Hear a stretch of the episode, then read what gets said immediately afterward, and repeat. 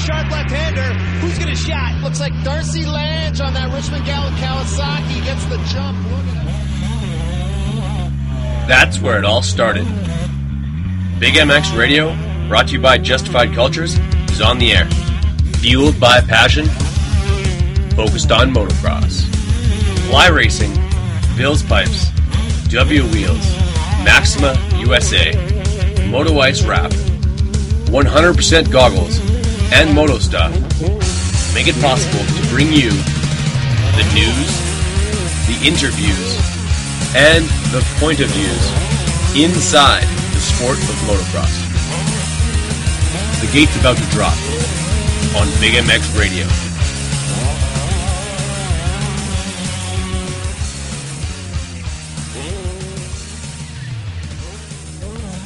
Welcome to the Big MX Radio Podcast Show, brought to you by Fly Racing and Justified Cultures. You can go to JustifiedCultures.com right now and enter discount code BIGMX, that's BIGMX17, to receive 30% off your bill.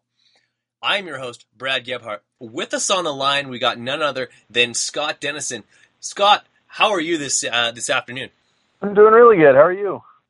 Hey, I'm not doing too bad. Counting down the minutes to boarding a flight tomorrow to head down to California for some riding, as well as taking in the W Wheels USA World Vet Championship. And yeah, I'm pretty excited on all accounts. Very cool, very cool. It's going to be a fun one. We're finally, the weather cooled down some, so actually supposed to be really, really nice this week. Absolutely. Now, for a lot of people who are wondering, who exactly is Scott Dennison? Why is he on the Big MX Radio podcast? Well, I got the invitation because you guys obviously had seen a bike that I just got done building, and that was really more just a fun project I started for myself and ended up kind of taking it a little bit too far, as tends to happen, and people here are kind of excited about it. So. Absolutely. It's an absolutely gorgeous motorcycle that I really couldn't take my eyes off. And thanks to my Instagram, about 4,000 people have seen it as well. You're able to get that thing completely built up, get the thing revved up, and it sounds super sweet. What is it about the 2001 CR250 that inspired a build? And before we talk about the whole build and whatnot, let's get the backstory of Scott Dennison and his life through motocross and your introduction to it. Where did that all start for you? Let's turn the clocks backward. Well, I've been an industry child since I was little. My parents, around the time I was born, actually owned a Honda dealership in Denver. And my dad, I guess back then actually was both Honda and Husqvarna.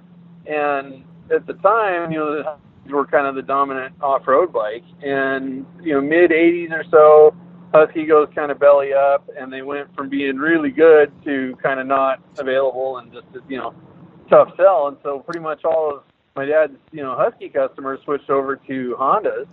And he ended up starting to build some parts, that would make a CR250, mid-'80s motobike better off-road, and it started with heavier flywheels and went into wide-ratio transmissions and things like that, and that company became what you know today as Moose Racing, or Moose Off-Road, and it's a gear company now. And, right on. That was kind of how, my family name sort of got, a little bit, tiny bit known in the industry, and, my brother and I both have obviously got bit by the moto bug pretty early and followed our careers into it. My brother was the editor of Dirt Rider Magazine for quite a while. And then I've been in the industry, for a long time, from working at bike shops to eventually moving out to California. And then I ran a Cycle Gear store for a while. And then after that, I was actually the first employee of 6D Helmets. And I was their sales manager for about 3 years. And then I left there about a year ago and took my current position at C Concepts as their and I handle all their the dealer contact and a lot of the marketing stuff and whatever else I need to take care of. So that's kind of where I am today. Fair enough. And so what's all involved in your current position where you're at? Well, it's a small company still. 6 years ago, they started it out of the owner's garage. And, fast forward to today, we've got some pretty impressive volume going on. And so I was really hired to take the lead on, kind of streamlining a lot of the internal operations stuff, and then really getting the dealer side of things going very strong. And I've also taken on marketing and rider support as well. So we work with a lot of the top off-road teams. We have nearly every GNCC team actually running our product right now, as well as quite a few other individuals in just about every discipline of off-road racing. I've got a couple of Supercross guys, and then kind of putting together right now a real good amateur program, which we're going to roll out here pretty soon too. Fair enough. So what are some of the features and benefits of the products that you guys produce? Well, our primary thing, unlike other, kind of companies that are known for their seat covers, we're way more than just a good-looking cover. Obviously, we've got some cool materials available and some neat designs there, too, but our seat foam is kind of what put us on the map. And our foam is actually our own proprietary formula. We own the secret recipe to that stuff, and it's a much better quality foam than you're going to find on a stock bike. And our production process is pretty cool, too, because it allows us actually to modulate the density of the foam to suit the rider's weight or personal preference. Oh, so that... You like them, super soft, super hard. Yeah, it's very, very cool. Yeah, because, cool. I'm 185 pounds. A friend of mine has a 2016 KTM with the exact same seat on it. He's a large gentleman. He's 6'4", 330 pounds.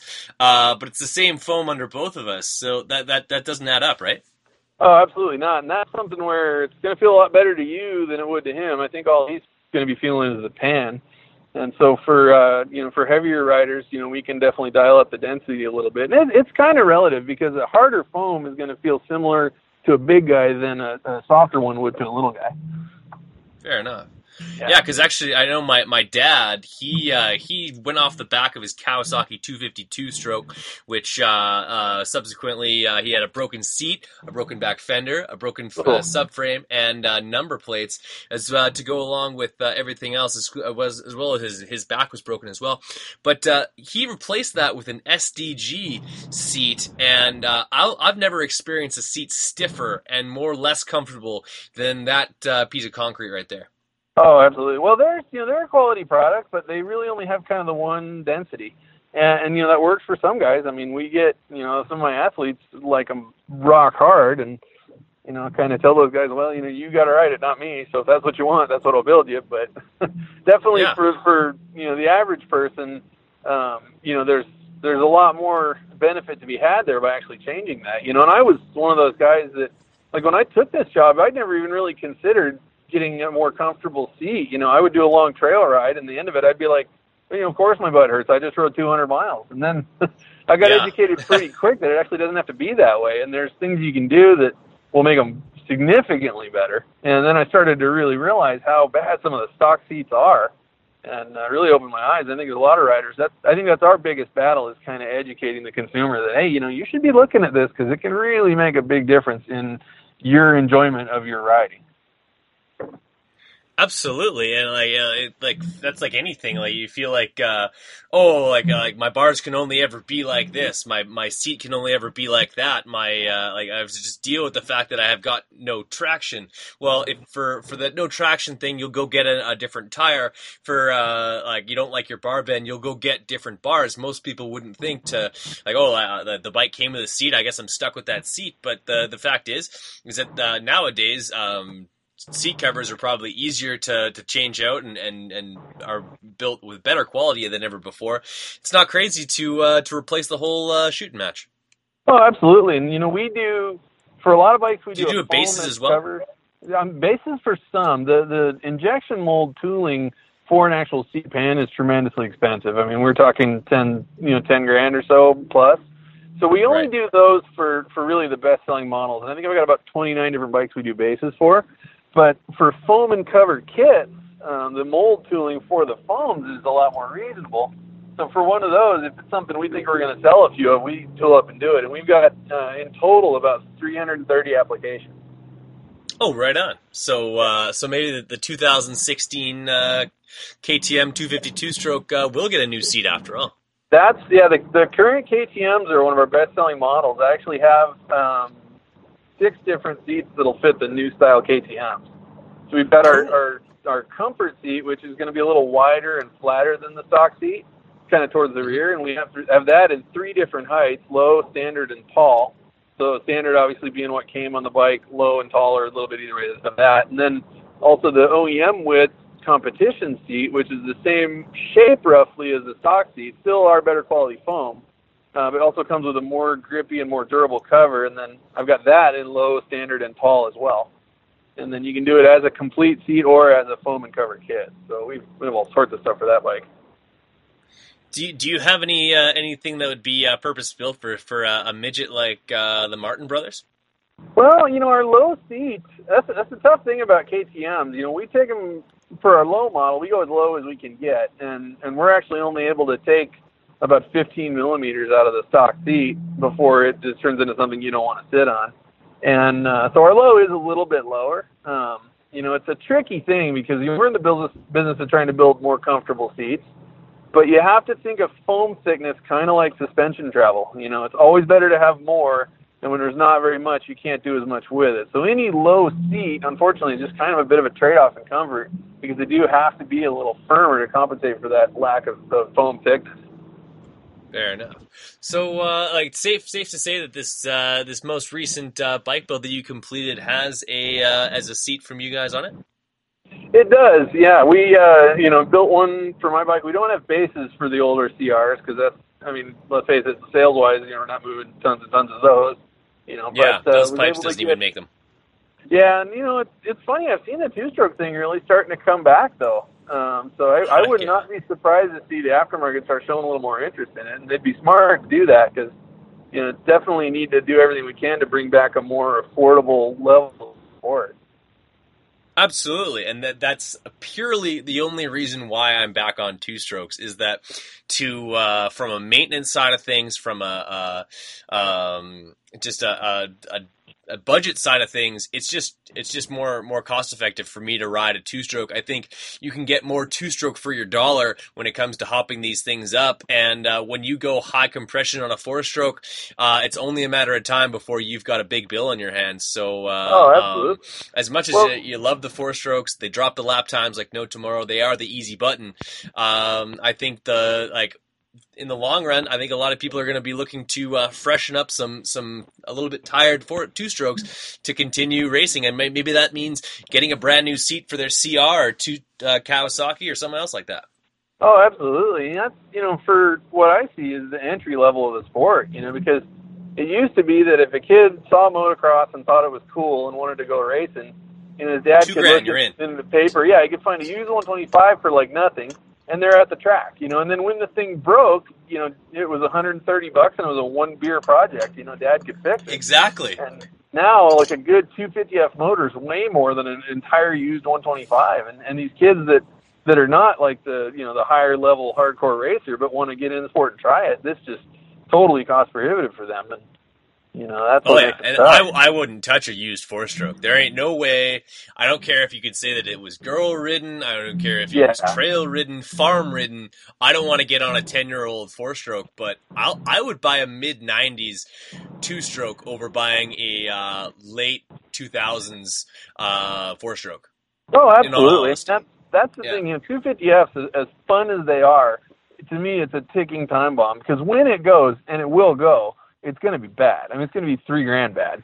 And, meanwhile, you've got a paperweight in your... Yeah.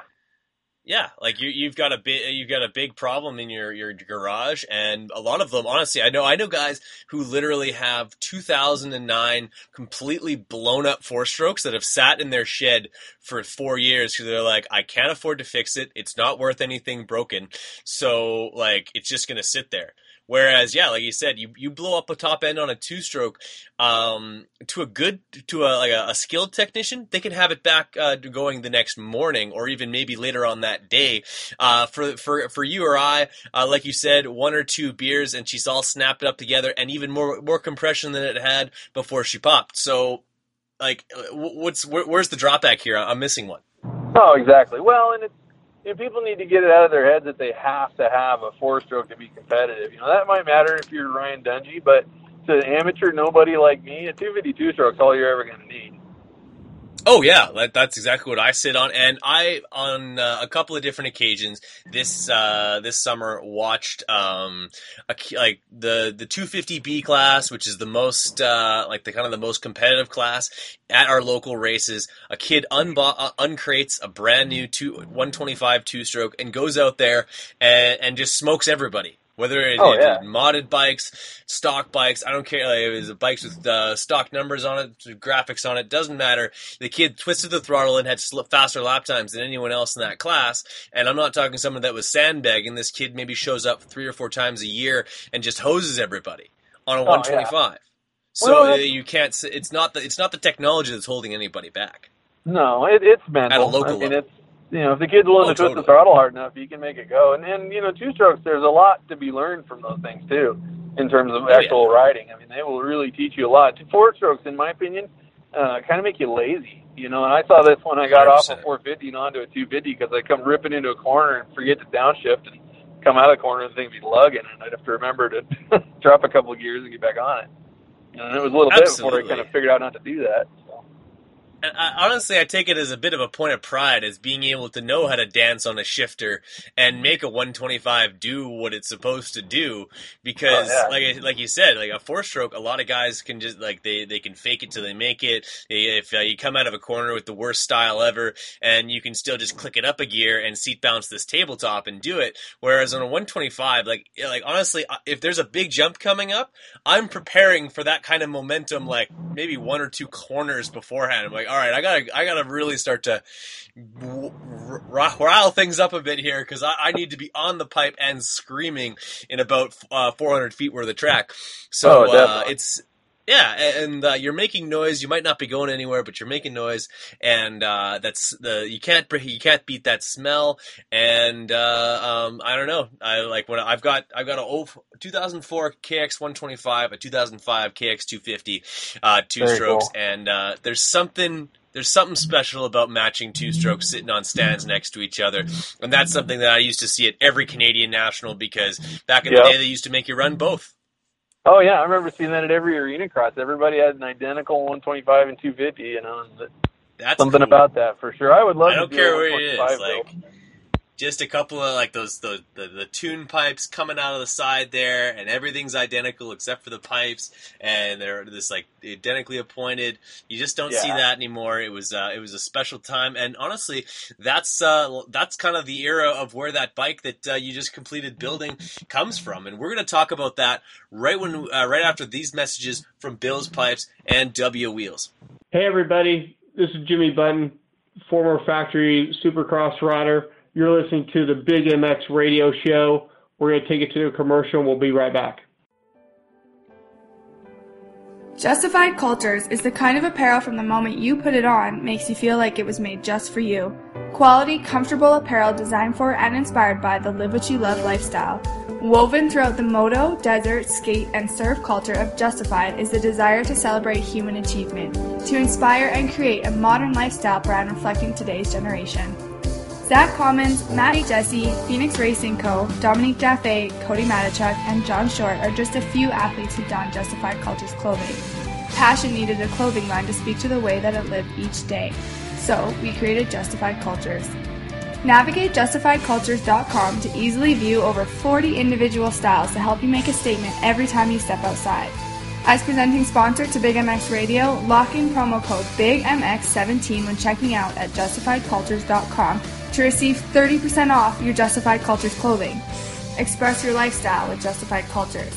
Live what you love. This is a test of your RacersIndex.com awareness. This was a test to see if you're ready to be found at RacersIndex.com. Supercross and Arena Cross are coming up. Now is the time to secure your position on a team. Mechanics, models, riders, flaggers, team owners, production specialists, anything related to racing, be found at RacersIndex.com. Click it for your ticket to be found and become part of the racing industry. RacersIndex.com, your ultimate race production resource. Visit RacersIndex.com now. When it's time to turn heads, Spokeskins has you covered. Whether it's dirt bikes, street bikes, or bicycles, nobody does it better than Spokeskins. Mix and match your spokes, or go with the same color all the way around. Either way, Spokeskins is the way to go to customize the look of your bike. Uniting off-road riders on every end of the budget spectrum, Spokeskins is aimed at giving you the custom look without the custom price tag. If you're looking to set your bike apart from the rest of the herd, turn some heads, and be able to change your bike's look on the fly, head to Spokeskins.net. They don't just have Spokeskins on their website, they've got more. New products are being added all the time, like the MoTool, Slacker Digital Sag Scale, and just recently, Galfer Off-Road Series rear brake lines, oversized rotor kit, and front brake lines as well. So do what I did. Head to Spokeskins.net today, place your order, and get set up to turn some heads out there. Spokeskins, we've got you covered. 100% equals everything. When you give everything, you do not save anything for later. Do not relax. Do not take a break to catch your breath. Give everything you've got from start to finish. You leave it all on the track. It is very rare that a logo or saying becomes so strong that Hall of Fame athletes choose to run it without any agents or contracts or business discussed. The question is, how much do you give? If you give 100% on the track, shouldn't your goggles? Whether you choose the Racecraft, the Acuri, the Strata, or the Barstow, 100% Goggles has the right goggle to give you 100% every time you ride. With great accessories like the Forecast film system, endless goggle lenses, 100% Goggles simply can't be beat. You can find it all on ride100percent.com. That's www.ride100percent.com. Go there and join the 100% family.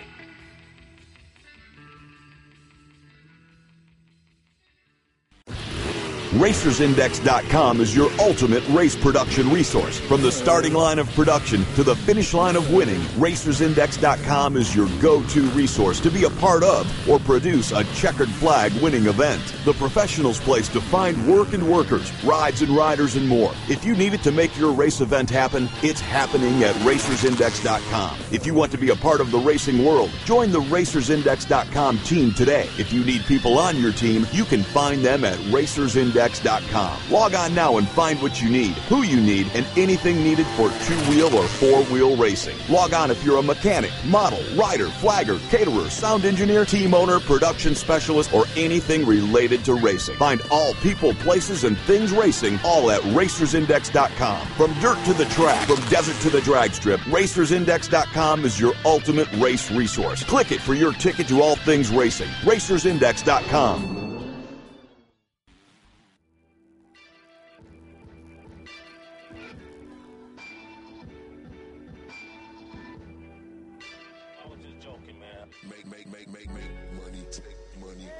Deft Family Gloves.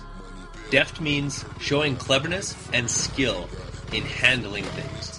What you want to see in football and basketball is some deft handling of the ball. Some people are physically deft, like accomplished athletes. And we're back, Big MX Radio Podcast Show, still talking to Scott Dennison about his life through motocross, as well as this beautiful 2001 CR. So before you picked up the CR for a full rebuild, Scott, did you have any history with this bike or a bike like it throughout your travels riding? I know you're quite a skilled rider yourself. Well, I had an 01 in 01, and actually that was kind of the last year that my brother and I both really raced a lot. And actually, like you were talking about, 125s and 250s together, we each had each bike, you know, and it was really fun to have, you know, 125 and 250, and just, you know, it's kind of the last summer before, like, responsibility showed up, and you had to have a job and rent and all that stuff, so kind of a special time for me, just a lot of really good memories from back then. And good on you for having the 250, because I imagine that if you were to if you had to choose between getting your 2001 either one of your 2001s back, you'd probably say the 250 over that that 125, which let's be honest, lacked a little bit of top end, it lacked a little bit of mid range, and it lacked a lot of top end speed. Oh, it lacked everything. That Honda, it was a good bike. I mean, I'm not knocking the Hondas, but at the time I was working at a Honda shop, so that was kind of what I had to ride. And all of my competition were on Yamahas, and every weekend I would just get destroyed by the blue bikes. And I threw everything at that little 01 125 to try to make it keep up with just a stock Yamaha. And it was finally, I guess it probably made enough horsepower, but the sweet spot was so tiny, it was like impossible to keep it in the really good part of the power band. That thing I put a lot of great parts together and make a horrible motorcycle. Fair enough. Oh yeah, and I just know there was a couple of teams locally, or like some dealerships that had some support riders, and the number of guys that would just absolutely spit through their teeth about having to just dump all kinds of cash into the CRs, knowing that the Yamahas and actually that same era of Suzuki were just really, really strong bikes. You're just like, yeah, they were really good back then. Yeah, like I know a friend of mine, he turned pro on a YZ 125. The very next year, he switched to Suzuki, and it was a much more better support on the Suzuki. But he's like, it was like I just wish I had last year's bike back. It was a 99 YZ, and those things were just great. You even saw it in Supercross. The only time that a two-stroke was really challenging for Supercross championships over Mitch Payton's Cowies was those era of Yamahas. Oh, yeah. No, those things always were, just really good in terms of making lots of really usable power. And you still see them. I've seen a couple of deals go by on Craigslist lately that have been really hard to pass up on those Yamahas for really cheap. And I think that'll be one of the next ones I want to build, just because that's one bike. Like that 99 to 01 YZ125 is kind of one bike that I always wanted and never had. So I think one of these days I'm going to have to build one up. Fair enough. Well, those are all like if I had a nickel for every bike I wanted to build, I could probably afford to buy to build them all.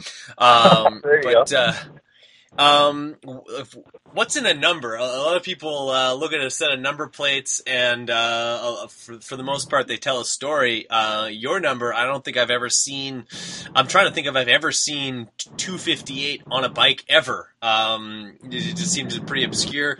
What does that number mean to you when you're doing a Kevin Windham replica edition? Well, that's where the story gets a little interesting. This bike kind of fell in my lap, actually, through some rather tragic circumstances. It belonged to my uncle, who passed away from cancer a little over a year and a half ago. Oh, sorry about that. And so, obviously it was a real sad time, and for the whole family. And, yeah. And I ended up, kind of giving the bike a new home.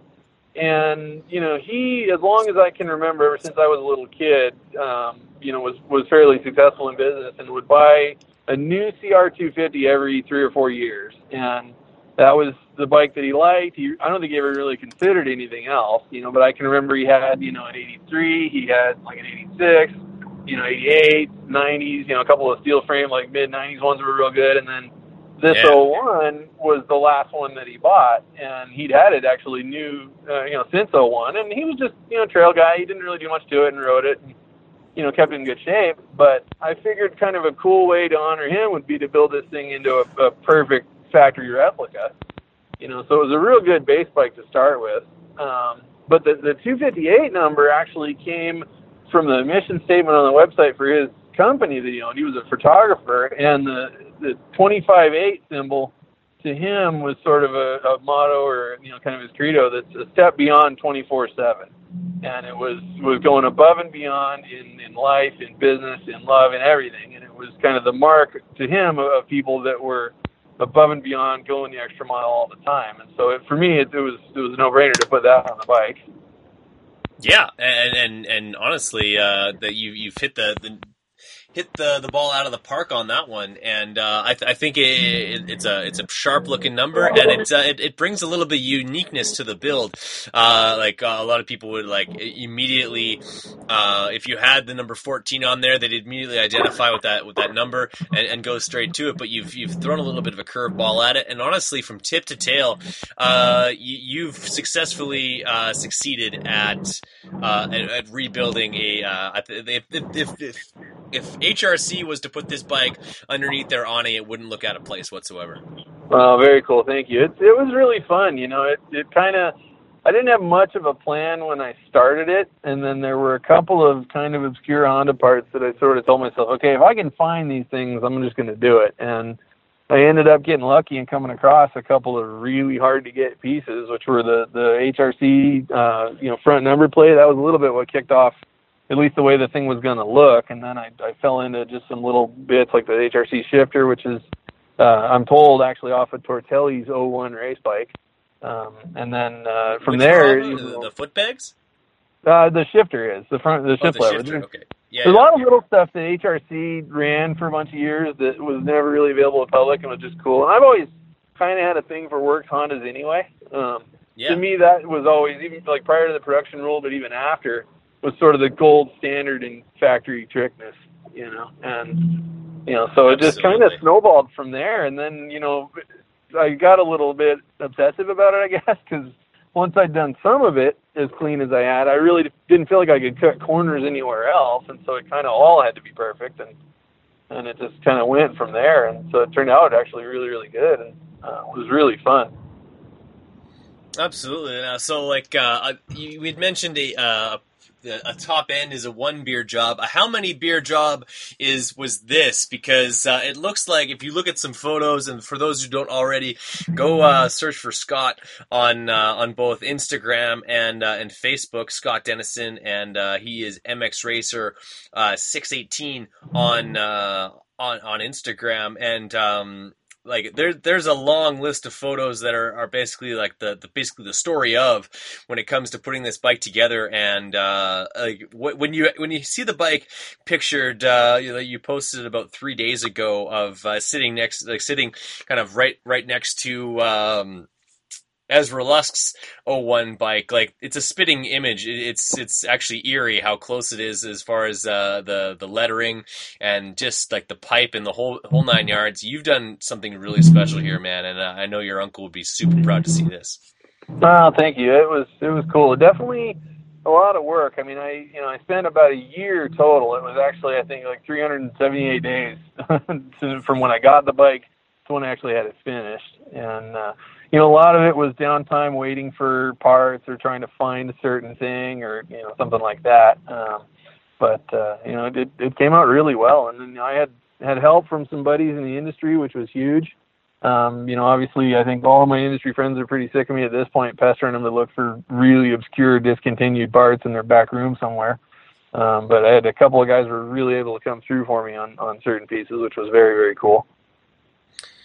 So what are some of the more obscure? What are some special pieces that the intricate parts that maybe only the purist would notice? Or I know you'd probably point them out if we were to walk around the bike, as we will on Thursday.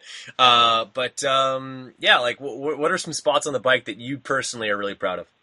Well, a couple of things. I mean, the suspension, is obviously the biggest part. I my friend Travis, who runs TVT Racing, set that all up for me, and he did their full A-kit treatment to it, which is the Kashima upper tubes, done the coating on those, did the tie-nitride lowers, did the black anodized hard coat on the feet, and then obviously the internals have all been totally done up by him to suit, the valving and springs, everything for me.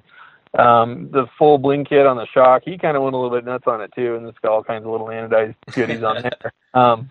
And I tried to make the thing, as much as it, it kind of looks like it's just about looking cool, I wanted it to work as good as it looks, because I'm going to ride it. Everybody's been as you should. Oh, absolutely. Everybody's been teasing me through this whole thing, saying, oh, you're not going to get it dirty. And actually, I'm going to go get it very dirty on Thursday and then beyond, because this is going to be really fun to ride. I can't just sit there and look at it. No kidding. So the suspension was huge. Obviously, it's going to work amazing. It looks just unbelievable. Works Connection still makes quite a bit of stuff to fit that bike. The one extinct part I was able to get from them was the water pump cover that actually you have to weld the tabs onto the frame.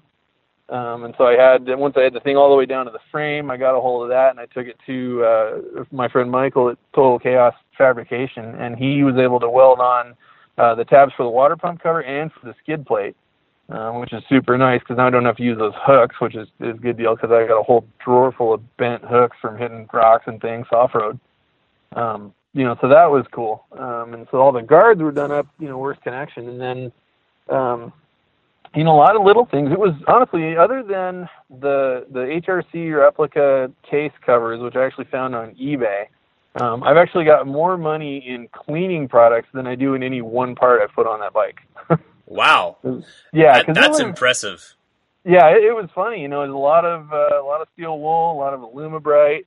You know, because the bike, you know, when I got it, my uncle was really good about all the major maintenance. Like, it had had every important bit of service done to it, but, you know, the thing had never really had a proper bath and never, like, a good race prep, you know. I mean, he you know, would wash it and put it away, and that was it. And, you know, I obviously grew up, you know, son of a really good mechanic. I worked for a time as a mechanic for a couple of different, you know, pro riders and things, and so, you know, to me, I had to totally go all the way through the thing. And so, yeah, it was a lot of scrubbing and cleaning. And actually, we took the frame to AC Racing, which is local to me in Lake Elsinore, and they have a ceramic bead tumbler that's just big enough to get a frame into.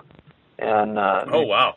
Yeah, and that was really cool because I'd already been kind of scrubbing on the frame, but it still had a fair amount left to go. And they put this thing in this big tumbler, and the thing vibrates like crazy and rolls the frame around in it. And it came out just sparkling clean and looking really, really good. And, so that was a big part of it.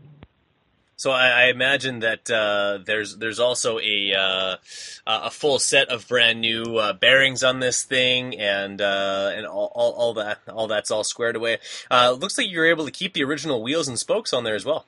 Yeah, the wheels are in great shape. I'm going to take them to W at some point and do just new silver XLs, but it's, you know, the stock wheels were good enough that I'm going to wait till I smash them and then go get them replaced, you know, because they were actually just needed cleaned up. They were still very straight and true, which I was very happy about. And, you know, the motor was actually pretty good too. I didn't really need to do a whole lot to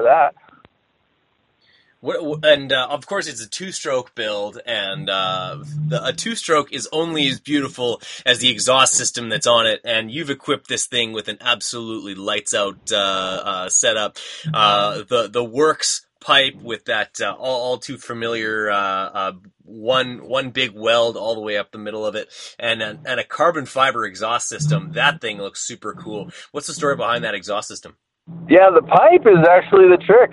Believe it or not, the pipe on that is actually just a stock CR pipe. And really? What is involved with getting it to look like that is several gallons of paint stripper and a lot of dead brain cells. And basically, you get one stock black painted onto pipes and steel wool and Scotch Brite pads and paint stripper, and you take off all the black paint and... yeah, that takes forever. That was a lot of work there, and the stuff is really nasty too. This paint stripper would eat through regular rubber gloves, and so I had to get a like full elbow-length hazmat thick rubber gloves for that deal. But after that, it looks really good, and then you finish it with lime away of all things, and it gives it a really unique kind of factory-looking finish to it. That's actually the stock pipe on that bike, and then the silencer. The HRC Kevlar silencers are like impossible to find. I'm continuing to search for the real thing. Closest I could get was the Bud Racing silencer, and so it's an actual just off-the-shelf Bud Racing unit. And for the mounts, because the Bud silencer comes with just a wraparound style kind of universal mount that they sell. But I actually had an old Pro Circuit silencer that I was able to hack up and take the mounts off of, and I ground them down and bead blasted them, and then drilled holes kind of in the base of them and riveted them to the body of the Bud silencer. And so the thing looks really, really tricky.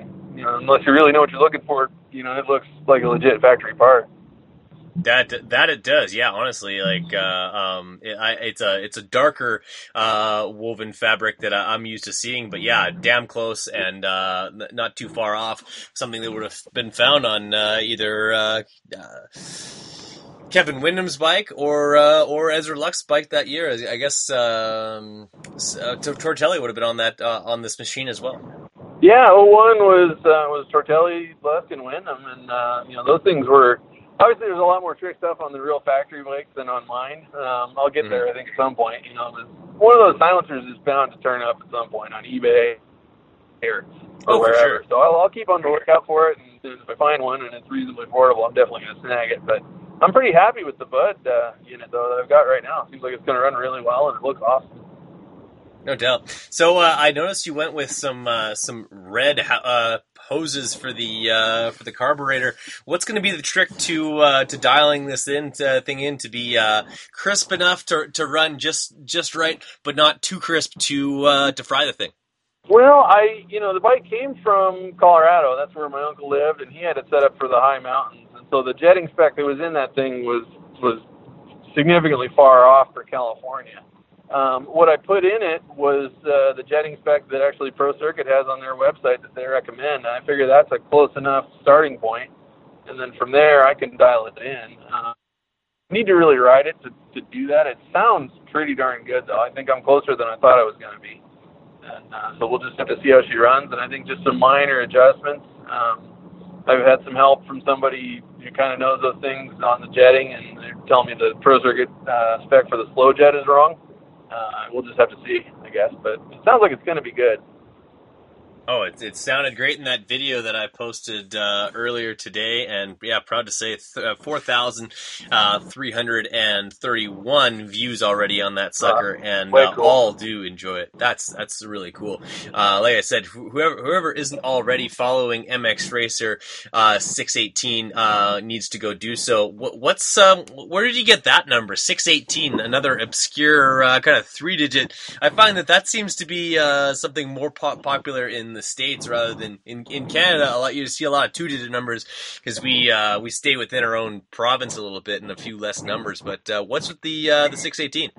Well, that one was kind of my number for a long time, and I grew up racing in Colorado, and the RMXA, the Rocky Mountain Motocross Association club that I raced with, has had a deal. I don't know if it's still the way they do it, but way back when, you use the last three of your club membership number as your number if you wanted to. You could also pick another number, but the deal was, like, if you got there on race day and somebody else in your class had that number, they had to change, not you. So I started just running 618. It's the last, the tail end of my club membership number, and then just kind of year over year never really changed it, and then I just kind of kept it on all of my personal bikes after I got out to California. And this bike is actually the first bike in a long time I haven't had 618 on. It looks a little weird not seeing my number on there, but I kind of don't think of it entirely as my bike, though, so it's okay.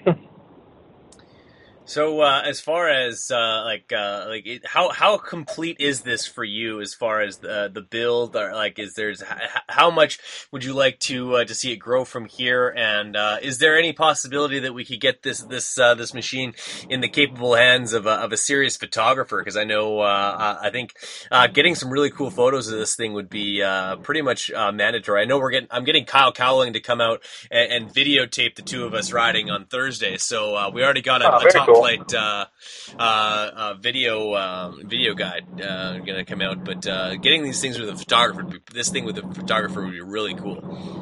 Yeah, I'd be very interested in that. I didn't really set out to do this kind of for that. I'm pretty flattered and excited that everybody's been so stoked on it, and it would be really fun to do that. I think as far as the build goes, I'm 99% there.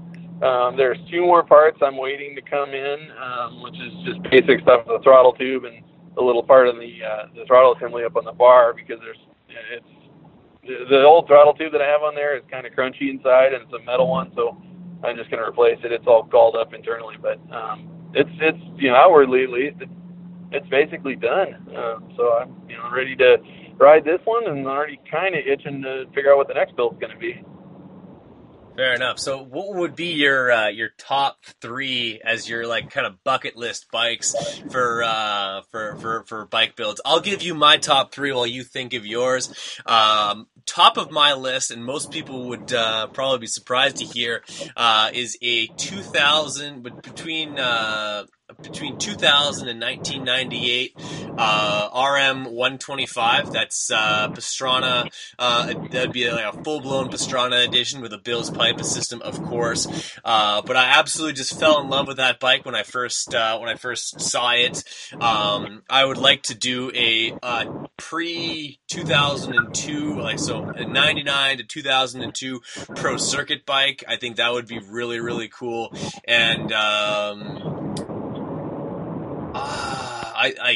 wouldn't want to dive too far deep into the 90s because I think parts would be really difficult to make, but I would have to go with a 1993 to 6 CR250 and get myself a Steve Lampson edition and just have McGrath wonder why I didn't go with him. That would be really cool. That one's on my list too, but I'm going a totally different way with it. I've actually, don't tell my wife, I've already kind of started quietly collecting parts for the next one. Oh, really? I got to let the wallet recuperate a little bit from this build first. But what I want to build, I need to find a late model steel frame CR250, so 96 or close. And I'm going to build actually an off-road bike. I'm going to do a CRE. Not sure if you guys ever even got those in Canada, but no, we're just getting the internet last week. Well, you know, you guys catch up at some point, I guess. But oh, for sure. No, the CREs. There was mid to late '90s company in Italy, HM Italy, was taking stock CR250s and making them into full-on trail bikes. And so it was headlight, taillight, wide ratio tranny, big tank, handguards, 18-inch rear wheel, all that stuff. And very cool look. You know, they had for a couple of years, they would turn them to all white plastic with a big red Honda wing on the side and kind of a yellow CRE logo. And I happened to find, there's actually a guy in Holland that specializes in rare Honda parts, and he has, for about $700, a complete or nearly complete new HM Italy CRE kit, which is basically everything you'd need to turn a steel frame CR into that bike. So I think if that's still available by the time that money's back in the build fund, then I'm going to have to start doing that. Fair enough. And for those who don't already know, you this is not your only build that you've ever done. The first motocross racer I ever heard of out of my dad's mouth when he was even talking about dirt bikes was, of course, Danny Magoo Chandler.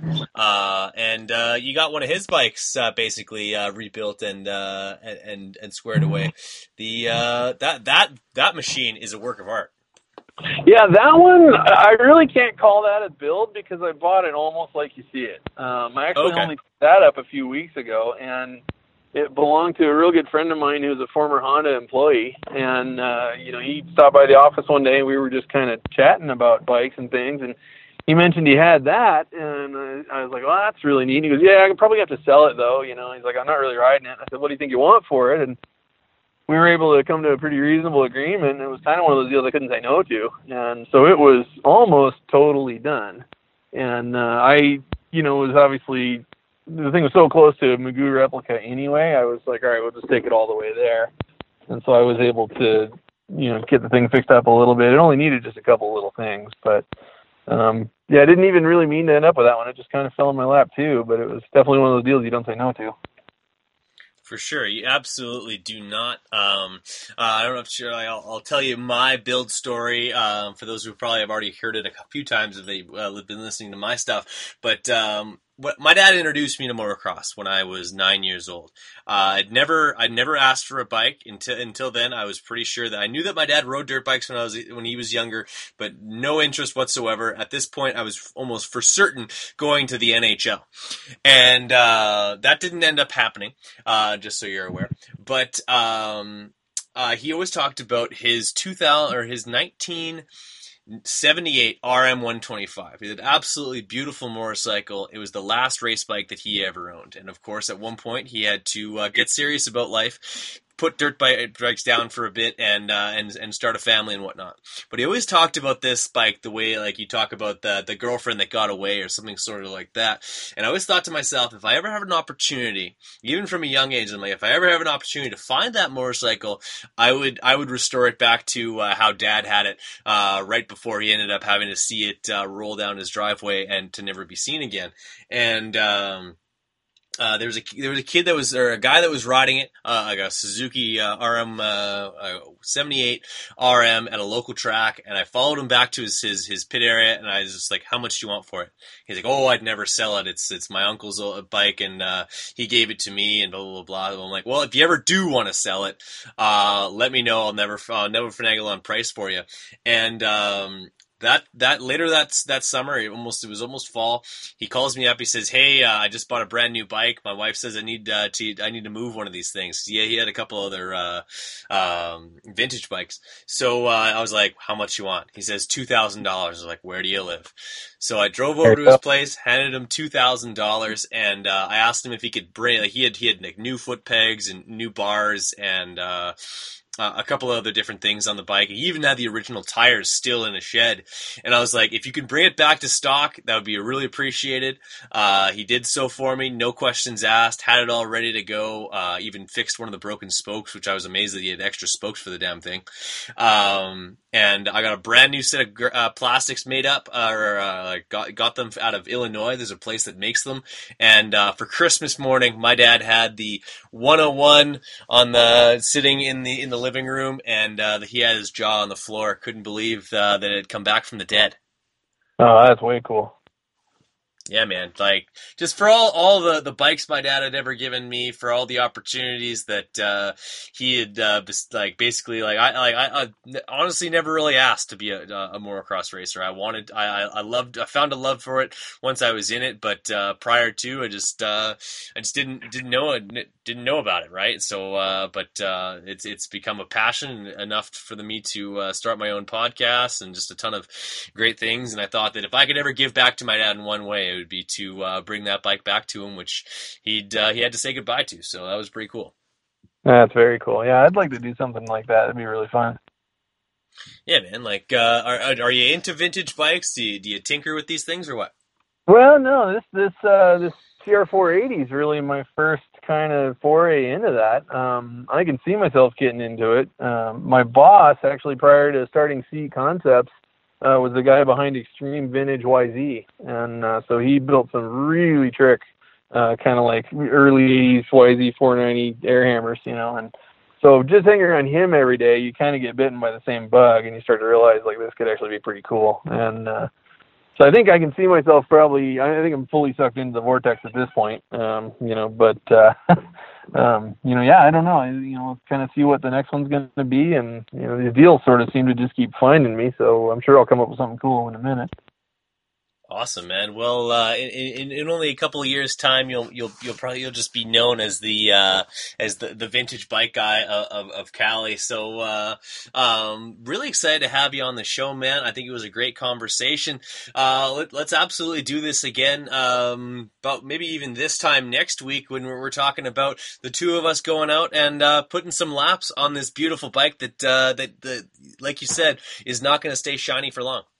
Yeah, I appreciate it, man. It's been really fun, and I'm excited you're going to be down here this week, actually. It'll be pretty cool, because we'll come out Thursday night, go to Paris for a little night jam. I'll bring the 482, and we can go play with that thing some, and then I don't know if I'm going to race this weekend or not. We'll kind of see what the plan is, but one way or the other, I think I'll probably be there just hanging out, if anything. So definitely. Awesome. Well, don't hang up just yet, but for podcast sake, we'll cut it off right there. Very cool. Thank you for listening to the Big MX Radio Podcast, brought to you by 100% Goggles. Be sure to head to Ride100%, that's RIDE, 100percent.com to check out all available product, goggles, and a full rundown of the company itself. Also make sure that you check out RacersIndex.com to register and find yourself an industry job. If you're a mechanic looking for a job, or if you're a rider looking for a job, go to racersindex.com. As always, thank you guys so much for listening, and contact me at bradgebhart88@gmail.com for any suggestions or review or feedback. Always appreciated. Thanks again for listening.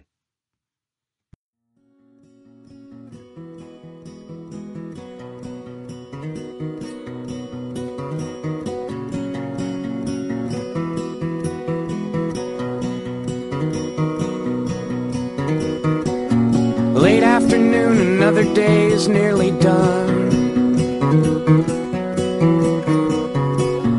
A darker gray is breaking through a lighter one. 1,000 sharpened elbows in the underground. That hollow, hurried sound of feet on polished floor. And in the dollar store, the clerk is closing up and counting loonies, trying not to say, I hate Winnipeg. The driver checks the mirror 7 minutes late. The crowded rider's restlessness enunciates.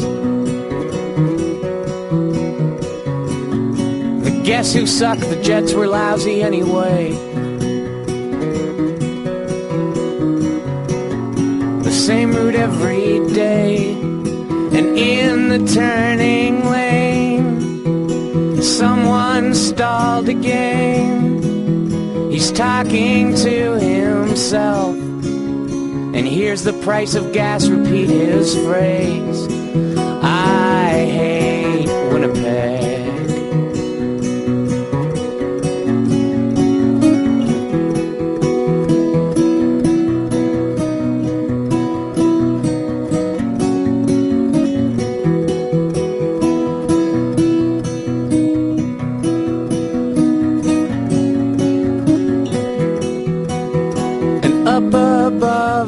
All leaning into sky, a golden business boy will watch the north end die and sing I love this town. Then letters arcing wrecking ball proclaim, I hate Winnipeg.